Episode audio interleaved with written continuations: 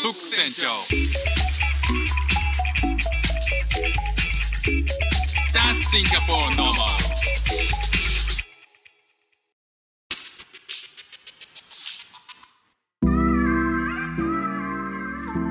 船長です。シンガポールで4歳と5歳の息子の子育てをしている主婦です。このチャンネルは子育ての話や英語学習の話海外生活で面白いと感じた日本との文化や価値観の違いそこから改めて感じた日本のすごいところなんかをお話ししております。あのこっちでえっ、とまあ、仕事をする一環で採用とかやったりするんですよ。でその採用の時って書類がしょあの人材派遣じゃなくてなんだっけ？なんかリクルートのあの申し込みのサイトに、えー、と書類が送られてくるんですよね申し込み者から。で申し込み者のを一個一個こう見ながら書類選考して、えーその先に面接につなげるかつなげないかっていうその精査するじゃないですか。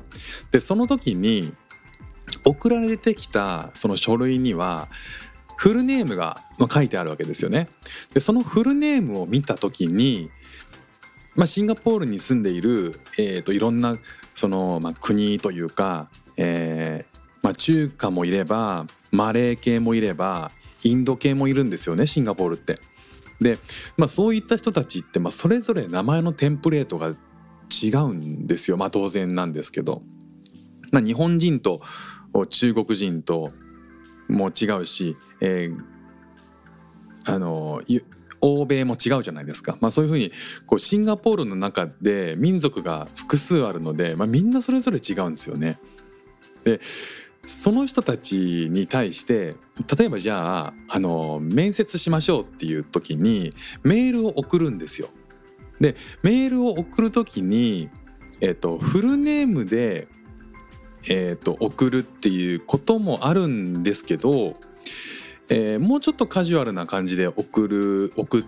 るスタイルにしてたので名前で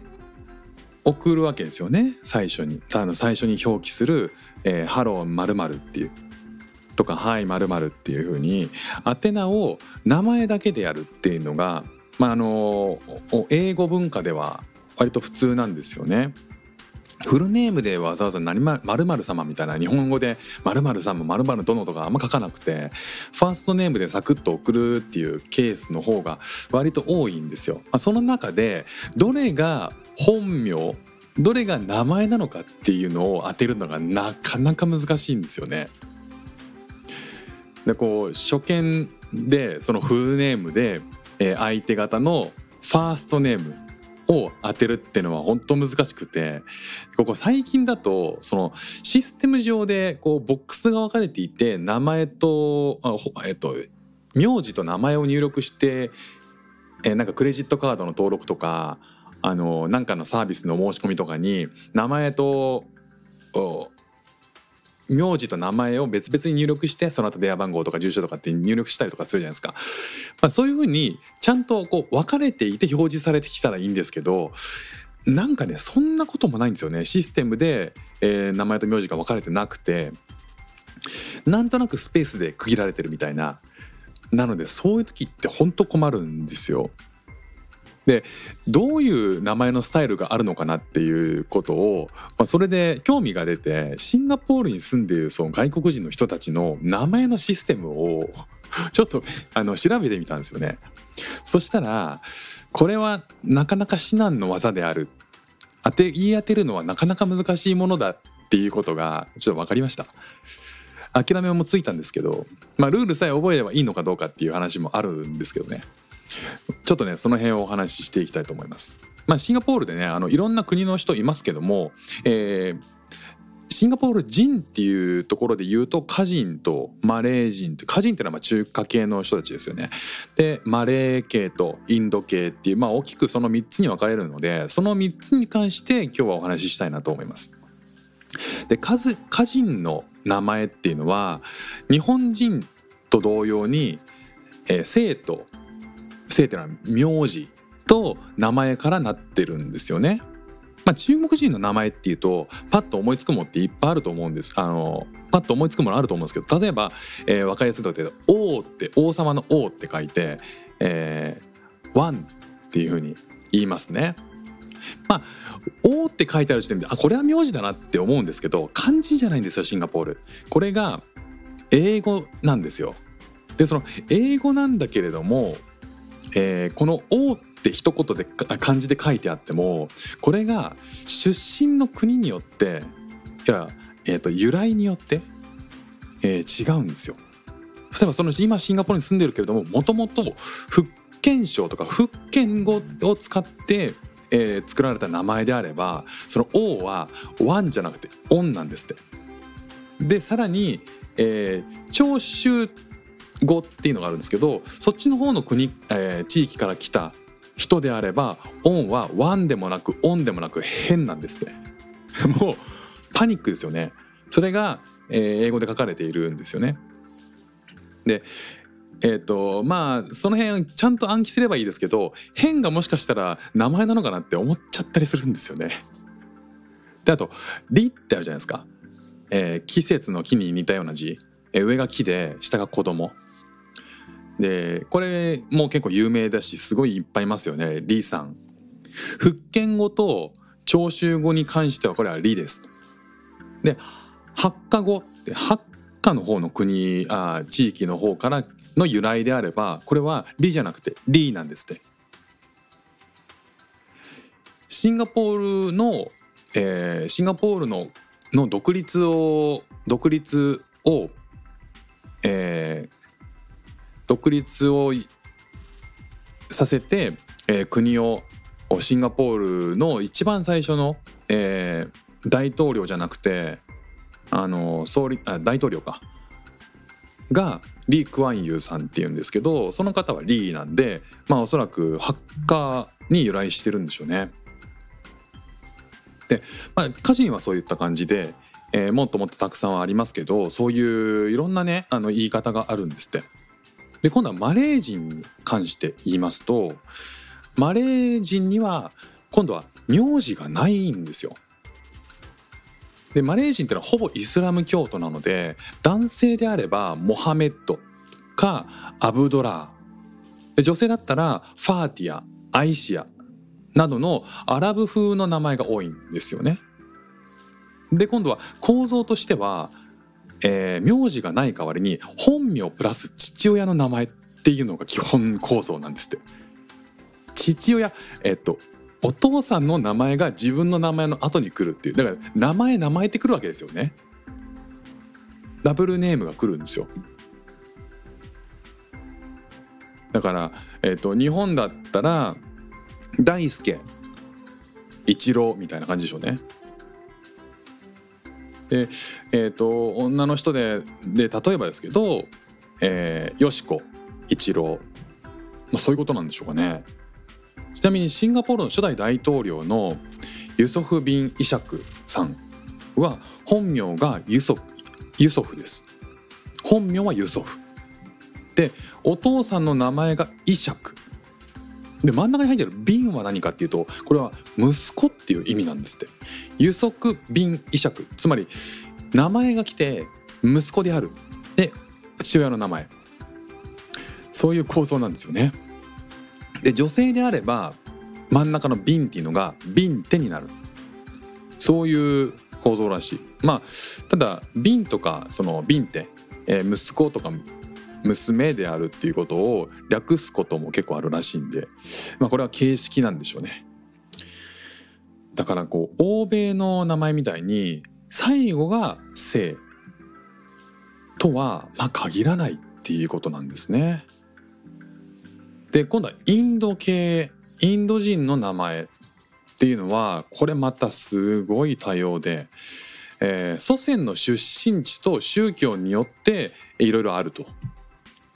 でシンガポールに住んでいるシンガポールのインド人っていうのは南インドのタミル系っていうのが60%なんですね。でタミル系のほとんどはヒンドゥー教徒なんですよ。で父親か祖父の名前を姓と同じように扱う。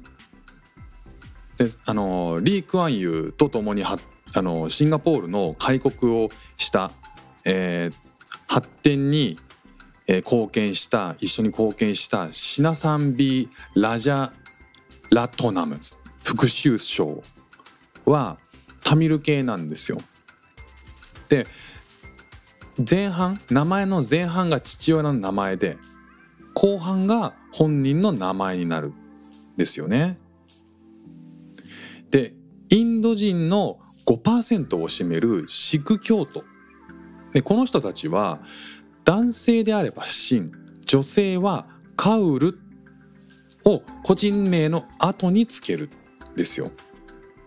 で一方で北インド出身者の場合は個人名プラス姓これ一般的らしいんですよね。でところが個人名と姓の間にはこれまた父親の名前を入れる場合もあるのでまたこれがややこしいと。なんでしょうね。日本語にしたら、えー、健太、ね、個人名の健太姓が中村。健太中村。間に、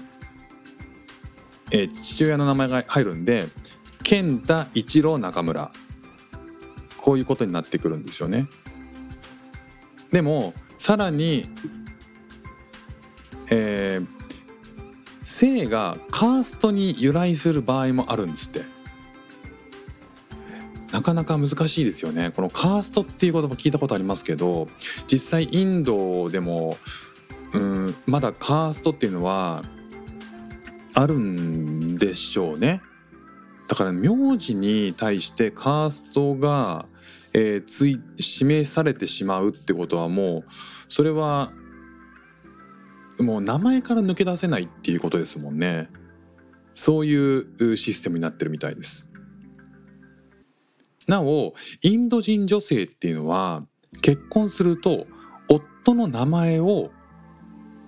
姓と同じように使う。夫の名前を名字と同じように使うんですね名字が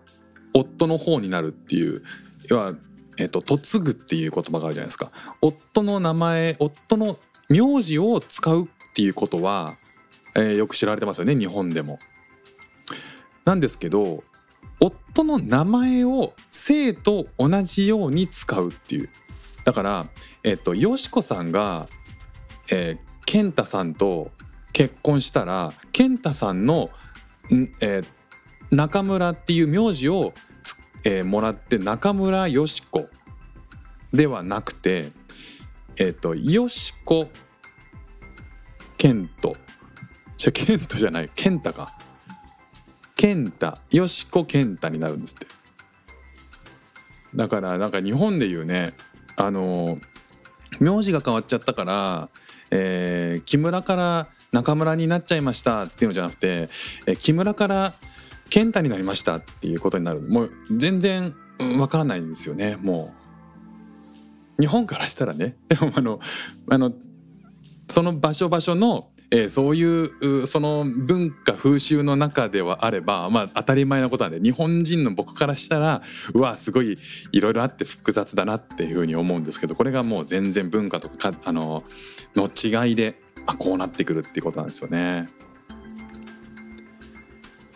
しかしあのインド系でもイスラム教の場合はマレー人と同じくアラブ風の名前が多い。けれどもこっちはやっぱりこう姓がない名字がないっていうことなんですって。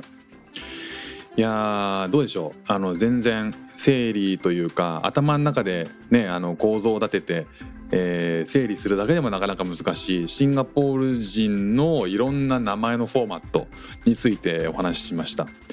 いやなんかいろいろありますよね。あの名字と名前だけど名字の読み方がいろいろあるっていうね最初の家教のあ歌人の人たちですよね。ただまあこれってよくよく考えたらこれ日本人も同じようなことあるなっていうふうに思いましたね。例えば読み方違うっていう同じ漢字なのに読み方違う人もいるじゃないですか。高例えば高橋さんという人がいて高橋高橋さんという人がいてあとはこれあの日本人じゃなくて日本語を勉強してて漢字を勉強しててっていう人からしたら大変だと思うんですけど渡辺さんね渡辺っていうその2文字も漢字のバリエーションめちゃくちゃあるじゃないですか。でも同じ渡辺で会うなんでっていう Why Japanese people っていうことになると思うんですよね。だからそういうことが日本でも同じようにあるんで、えーこの地方によって読み方が違うっていうこう歌人の、あのー複雑性みたいなのは、まあ、日本もあるし日本の方がもっとあるよなっていう感じですよね。歌人って、まあ、印象ですけどあんまり名字のバリエーションは漢字のバリエーションはあんまり多くないと思うんでね。あとは名字がそもそもないっていう国とかもありましたよね。あとは本名プラス父親もありましたね。でそれからもう本名プラス父親でかつ間に息子もしくは娘が入るっていうあとは父親プラス本名ね。だから名字の代わりに父親の名前を受け継ぐってことですよね。あとは名前の後に性別を明記するっていう。まあさっきあの息子とか娘って言いましたけどね。それと同じことか。あとは結婚した後は女性が旦那の名前を名字として使う。とかね。いやもう本当にこうルールが国や宗教で全く違うっていうことを、まあ、改めてこう調べて分かったところでじゃあまずレジュメの送られてくる書類の一番最初の名前本名フルネームで書かれてたところでどれがファーストネームかっていうのをそっからこれだっていうふうに一発で当てるのはあやっぱまあまあ難しい話なんだなっていうのを改めて思いましたね。だからファーストネームで呼び合うから結局のところ、えー、とビジネス上であってもなんか名字ってほとんど使わないんですよ。ファーストネームで、えー呼び合ってるんですよね。まあオフィスで呼ぶにしてもプライベートで会ってね話をするにしても、えーまあ、中村さんとは言わないわけですよ。名前なんですよね健太さんなんですよだからまあその2回目とか3回目とか名前ひとたび覚えちゃった後はいいんですけど初見でねフルネームで、えー来た時に相手のそのフルネームの中からファーストネームを当てるっていうのはうシンガポールにいるとなかなか至難の技なのかなっていう、まあ、要はいろんな名前のフォーマットがある多様な国っていうことになるんでしょうね。えーなんか名前の付け方って面白いなと思いましたなんか自分が息子の名前を付ける時にいろいろこうな考えてああだこうだ言いながらあの漢字はこうかな読み仮名を読みはこうかなとかいろいろまあ複雑に考えることは、えーいろんなバリエーションの中から、えー考えますよね。でその時に流行ってる名前とかちょっとこれは古い名前なのかなとかいろんな複雑なんか要素が絡んで、えーその中でベストな回答を導き出してはいるんですけど、えーじゃあこの海外でどういうふうに名前が成り立つのかっていうのはなんかすごく前も興味あったんですけど改めてシンガポールのこの名前の由来考えあの調べた時にあそっかこういう仕組みなんだっていうふうに思ってなるほどなぁと。で日本でいうその当て字みたいなものをししっかりめに使ったキラキラネームっていうのは海外では発生するのかなって思ってちょっとあのその名前についてはどういう名前が流行りなのかとか、えー名前をどうやって決めていくのかみたいなのをまたこれも一緒に調べたんでまた次の配信で紹介したいなというふうに思います。ということで今日も聞いていただきましてありがとうございました。フック船長でした。じゃあまたね。